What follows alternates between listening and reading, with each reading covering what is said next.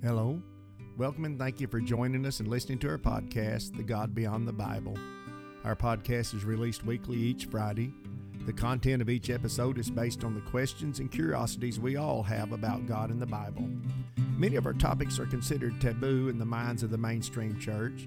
You will find our discussions to be, I think, refreshing and often far from traditional. But we don't just skirt around these complex issues but confront them head on, and not in the way you're used to hearing them discussed on typical Christian talk shows. I'm Alan Rowland, creator and host of The God Beyond the Bible. As of the launch of this podcast, I've been a pastor for more than 35 years. My co host is my daughter Trayson, and our engineer co producer is my daughter Tabitha.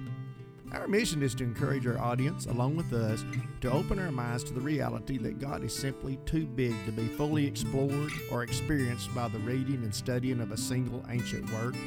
In short, the Bible's not the sum of God, and to think this is to limit what He has done, is doing, and what He will do in our future. So, with introductions made, thank you for listening, and let's dive into the topic of the day. Right. Welcome, fellow seekers, to podcast number 90 of God Beyond the Bible, a podcast made by seekers and for seekers. We sincerely desire this podcast to be a source of hope, peace, and comfort to you wherever you may be as you listen. And our shout outs this week are to our listeners in Sweden. We're glad to have you guys listening. And our quote for this week, I drew it this week too, is I'd say you'll do best by filling your minds and meditating on things that are true, noble, reputable, authentic, compelling, gracious, the best, not the worst, the beautiful, not the ugly, things to praise and not things to curse. And of course, that's the Apostle Paul from Right. Philippians 4 8. Yeah, one of my favorite verses. Well, last episode we talked about life in the bubble, a concept that's a real hindrance uh, to our personal and spiritual growth. And we hope that this will inspire us to look closer at our own bubbles and allow ourselves to be more open and, uh, to other, uh, you know, to other people's ideas and views, uh, no matter how different from ours they may be.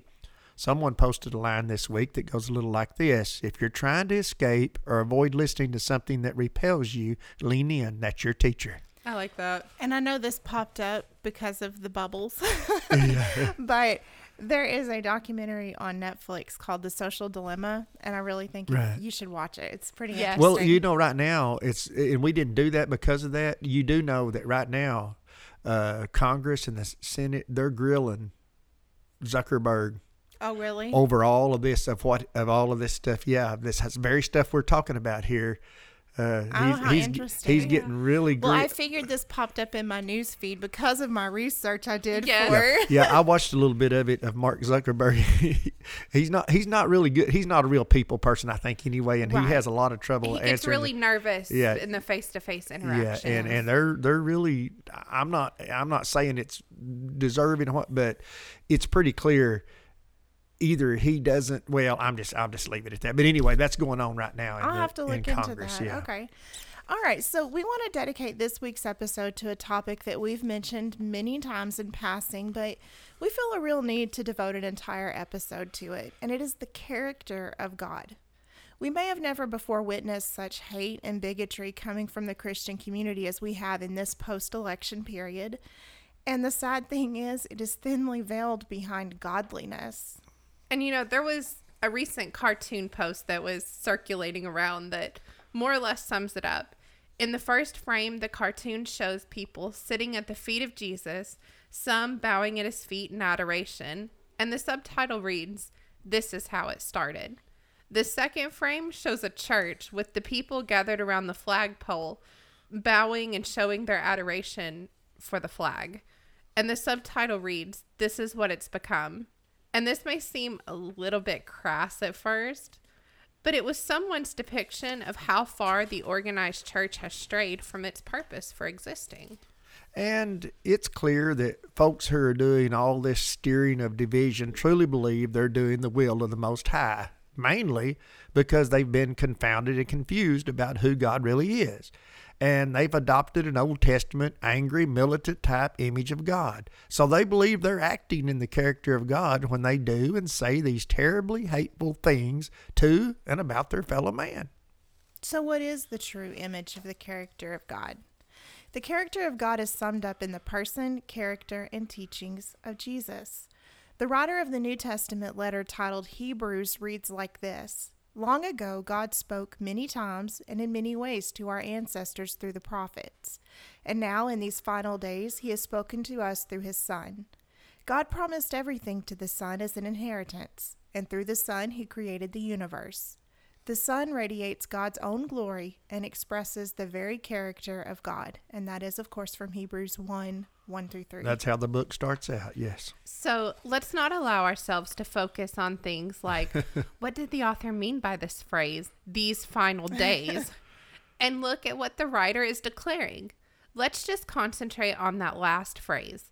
The Son radiates God's own glory and expresses the very character of God it seems that the author is clearly proclaiming that if we desire to know the character of God, we need to look no farther than Jesus, right? Well, there's another important text, and it's in Paul's letter to the believers in Colossae, our New Testament book of Colossians, chapter 1, verse 15. Paul writes, Christ, and let me say that a little slower. I may it's Colossians chapter 1, verse 15. Paul writes, Christ is the visible image of the invisible God now, if we put these two phrases together, we get the Son radiates God's own glory and expresses the very character of God, and Christ is the visible image of the invisible God. Yeah, we're not instructed to look anywhere else for an understanding of who God is and what his character is like. In fact, didn't Jesus say, He said, You want to see the Father? Look at me. Look at me. That's what I was going to say. I'm standing right in front of you. I think it was John 14, 7. If you know the Father, then you know me. Right, yeah. Um, so I said that backwards. You guys know what right, I meant yeah. out there. You know me. You know Scratch that. Reverse yeah. it. Uh-huh. So why is this so important, especially in light of the current events? Because if we truly see Jesus as representing as representing the character of God, it completely disassembles the vengeful, militant Old Testament image of God that so many are hiding behind to express their hate and bigotry of their fellow human beings. And it's the organized church that is promoting this false image of who God is and what he desires for us. And you know, I got to say I I am the worst out of all three of us to get caught up in a thread on Facebook or something she and argue. I am. Yeah. But I I mentioned that in something that somebody was talking yeah. about and they and I said, you know, we Christ was the visible image of an invisible God. And all they could come back with was well, you know, Jesus did overthrow those tables. And I was oh, like, yeah, okay. Yeah. The righteous anger thing. Yes. We're supposed to have righteous yeah. anger. And I told a guy that one time in Sunday school. Uh, he's he's doing that. So, well, we're supposed to have right, you know, because he was wanting to get all fired up about the political thing. And that's been a couple of years ago. And I said, you know, I don't think Jesus may have had the capability, I believe he did, of being righteously angry. We don't have that capacity. No, no. I said, when we get angry, I said, when I get angry, I say stupid things and I do stupid things, and so does everybody oh, else. Oh, yes. So you know that righteous anger thing don't don't cut it. Okay, when you combine this militant image of God with the insinuation that we, as the United States of America, are somehow a substitution for the old covenant nation of Israel, the stage is set for demonizing all who don't share this creed that promotes, and it's really just promoting ego and self righteousness, mm-hmm. like the Jews of, of the Old Testament an out of control religion that promotes one group as righteous and all other as dogs and unworthy of God's favor. And that's a dangerous scenario. So, before, where did that come from? When did we make the move from the Old Testament, like being about? When did we make the move that we are Israel, that the United States uh, that? you go back, that still goes back. I'm going to lay that at Jerry Falwell's foot, okay. footsteps. Some of that is that because he used that analogy, and they have uh, evangel- the evangelicals have used that through the years. Well, we are we are symbolically is it's like no no there's not, not, nation there's not nation covenants anymore god's got okay. it's a new covenant and it's with individuals but started, but so. it, it well it promotes the whole political right. thing that's that's that's what it was used for well stick around we'll be right back with part two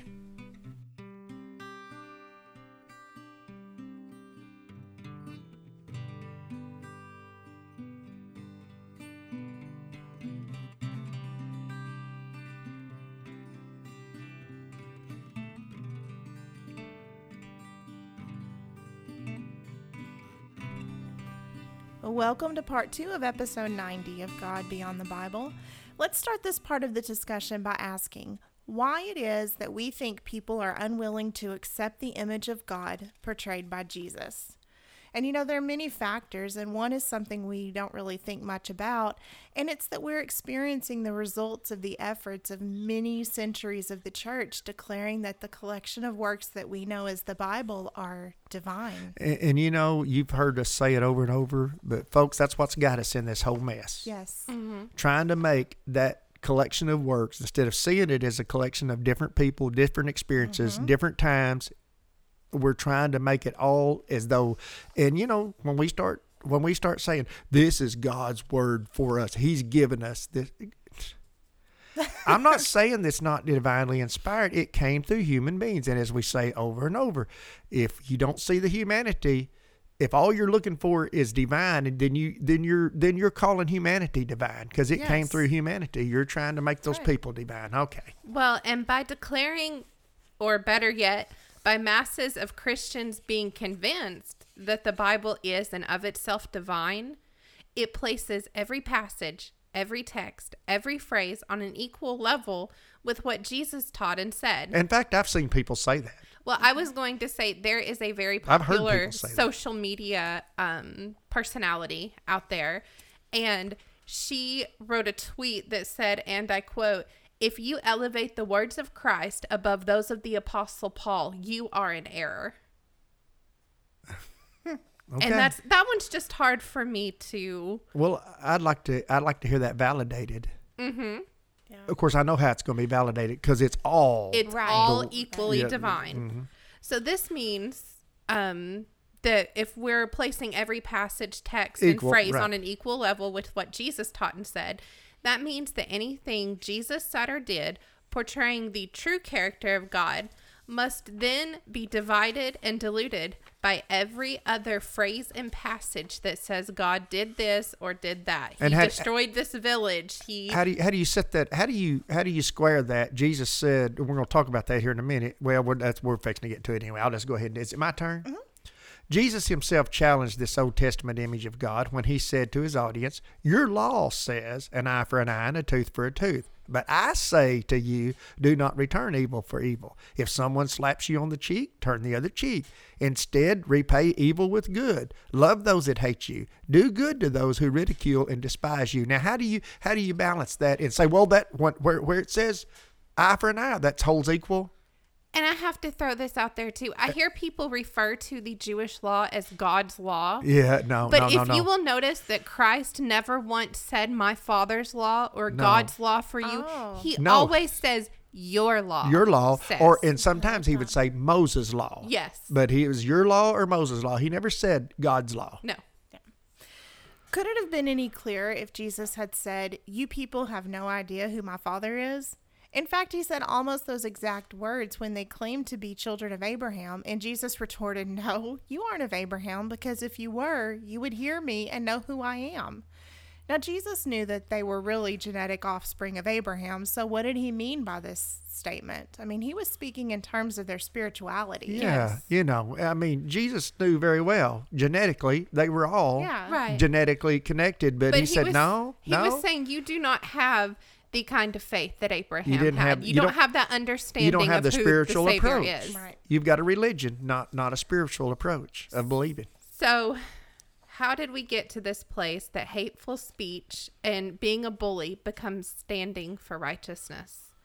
I mean, again, the organized church is reaping a harvest that has spent almost a half century cultivating, and that is a false image of God as being a promoter of division and hate and violent speech and behavior. And let me say, it's it really goes much further than that. We've just noticed it in the last half century really Mm-hmm. get bad. But guys, this started way back in 300 AD, 400 AD, when the uh, Roman Catholic Church started. Uh, well, when the church and politics became, Yeah. even back then, when government and and the church became. Anyway, I just started throwing it in. I didn't mean to cut you off. Well, let's just say it out loud. The church has resorted to appealing to the lowest common denominator, and that is the lower nature of humankind to operate from its self righteous ego. And I really feel like that's why there's so many people really getting on board mm-hmm. with this thing is that it is. It's appealing to our lower nature of hatefulness, mm-hmm. mean spiritedness. You know, it's that that's- none of this is coming from a higher nature. No. Uh, the most offensive of, offensive of such tactics is putting God on the side of one political platform over another. Uh, Jesus, remember him? The one who is the true image of God's character, never once called his followers to arms against one of the most corrupt governments that has ever occupied space on the planet, and that's the Roman Empire. Unfortunately, just like today, those who were looking for the Messiah to physically deliver them from the tyranny of the Roman rule were sorely disappointed. Yes. This was the most glaring reason the Jewish religion rejected him as their Messiah. He did everything they were supposed to look for. He healed the sick, he raised the dead, just like their own prophets said he would.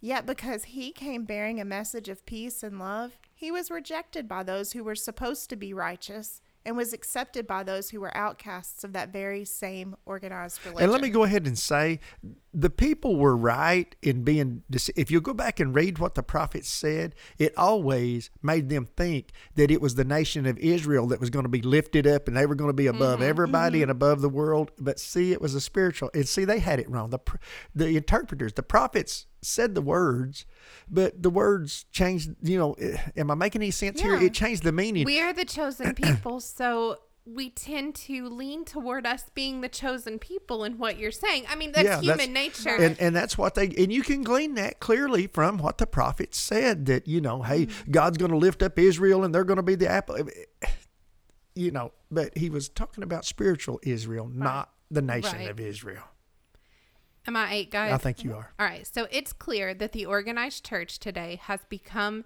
the same intolerant religion that Jesus so clearly and so openly criticized and was rejected by, mainly because he refused to condemn their religious and political adversaries. It's sort of amusing that those who want to tout America as the equivalent of Old Covenant Israel never seem to make this comparison. And we aren't done yet, guys. We're going to be right, Right. back with part three.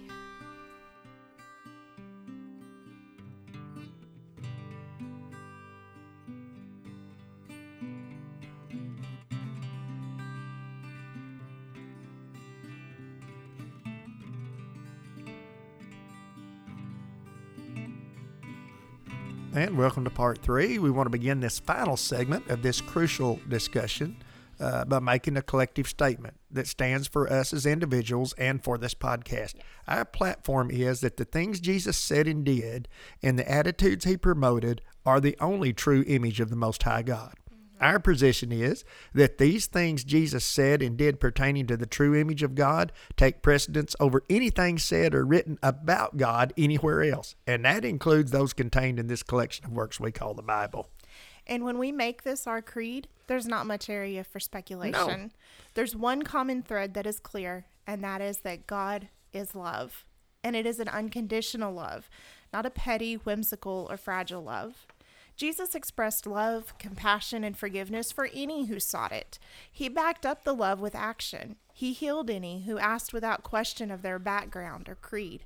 He never denied access to any who sought it. He visited the homes and ate at the tables of those considered by the organized religion of the day to be the dregs of society. And I want to throw in here, I read a deal the other day and it made a lot of sense. Said, you never read once where Jesus started the conversation. Where are you going to go when you die? oh, That's true. I true. like that. Very interesting. Do you know where you're going? Yeah. Do you know where you're going to go when you die? Yeah. So, if we step back and take a look at things with the mindset that Jesus really is the visible image of the invisible God, we may just discover that the problem with the world today isn't sin or our failure to point out and expose sin or sinful behavior. Instead, it just may be organized religion that once again has painted an image of God that allows hate and bigotry to hide behind its creed and openly operate in its midst. And I know this is probably going to upset some people that, you know, of course, I don't figure there's very many people going to listen to our podcast that's that's in that. That's if you've you made know, it this far, yeah, I don't think you're going to. But, I'm glad we're being honest and putting. I mean, you know, because it's true, and and we're not the only ones that think this. There's, No. it's that's well, one of the. this is why there's about 15 percent of the of the nation's population in church, exactly. exactly, and yes. 80 percent proclaim to be believers, and only 15 Mm-hmm. percent of are in church.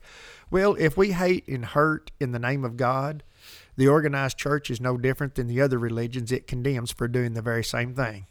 We have rebuilt brick by brick the very same principles of the very organized religion that wished Jesus dead for his message of peace and love in his day. Now, we don't seem to be able to see that they killed the Messiah, and the whole time they were believing they were doing the will of God. Yeah. We seem to have even forgotten or ignored that Jesus settled the sin issue once and for all. Yet we have rebuilt and recategorized a system of determining acceptable and unacceptable behavior. And we've once again rated them on a scale that suits our own egotistical self righteousness. which means that the ones I do are not Okay. as bad as Right. the ones you well, do. Well, it's okay for me to use hate speech and and condemn a whole group of people Mm-hmm. as long as I'm doing it in the name of God. I'm doing it out of love Oh, yeah. because I want to. Yeah, I'm exposing their you. I'm exposing their sin. Yes. Yeah. Forgive me for that, guys. It just slipped out. Yeah. In this process, we seem to have diminished Jesus' role as the only true image of God to just another side of the many faceted image of God that is portrayed in the text of the Bible. And we can pick and choose which characteristic we wish to implement depending on our own bias towards others.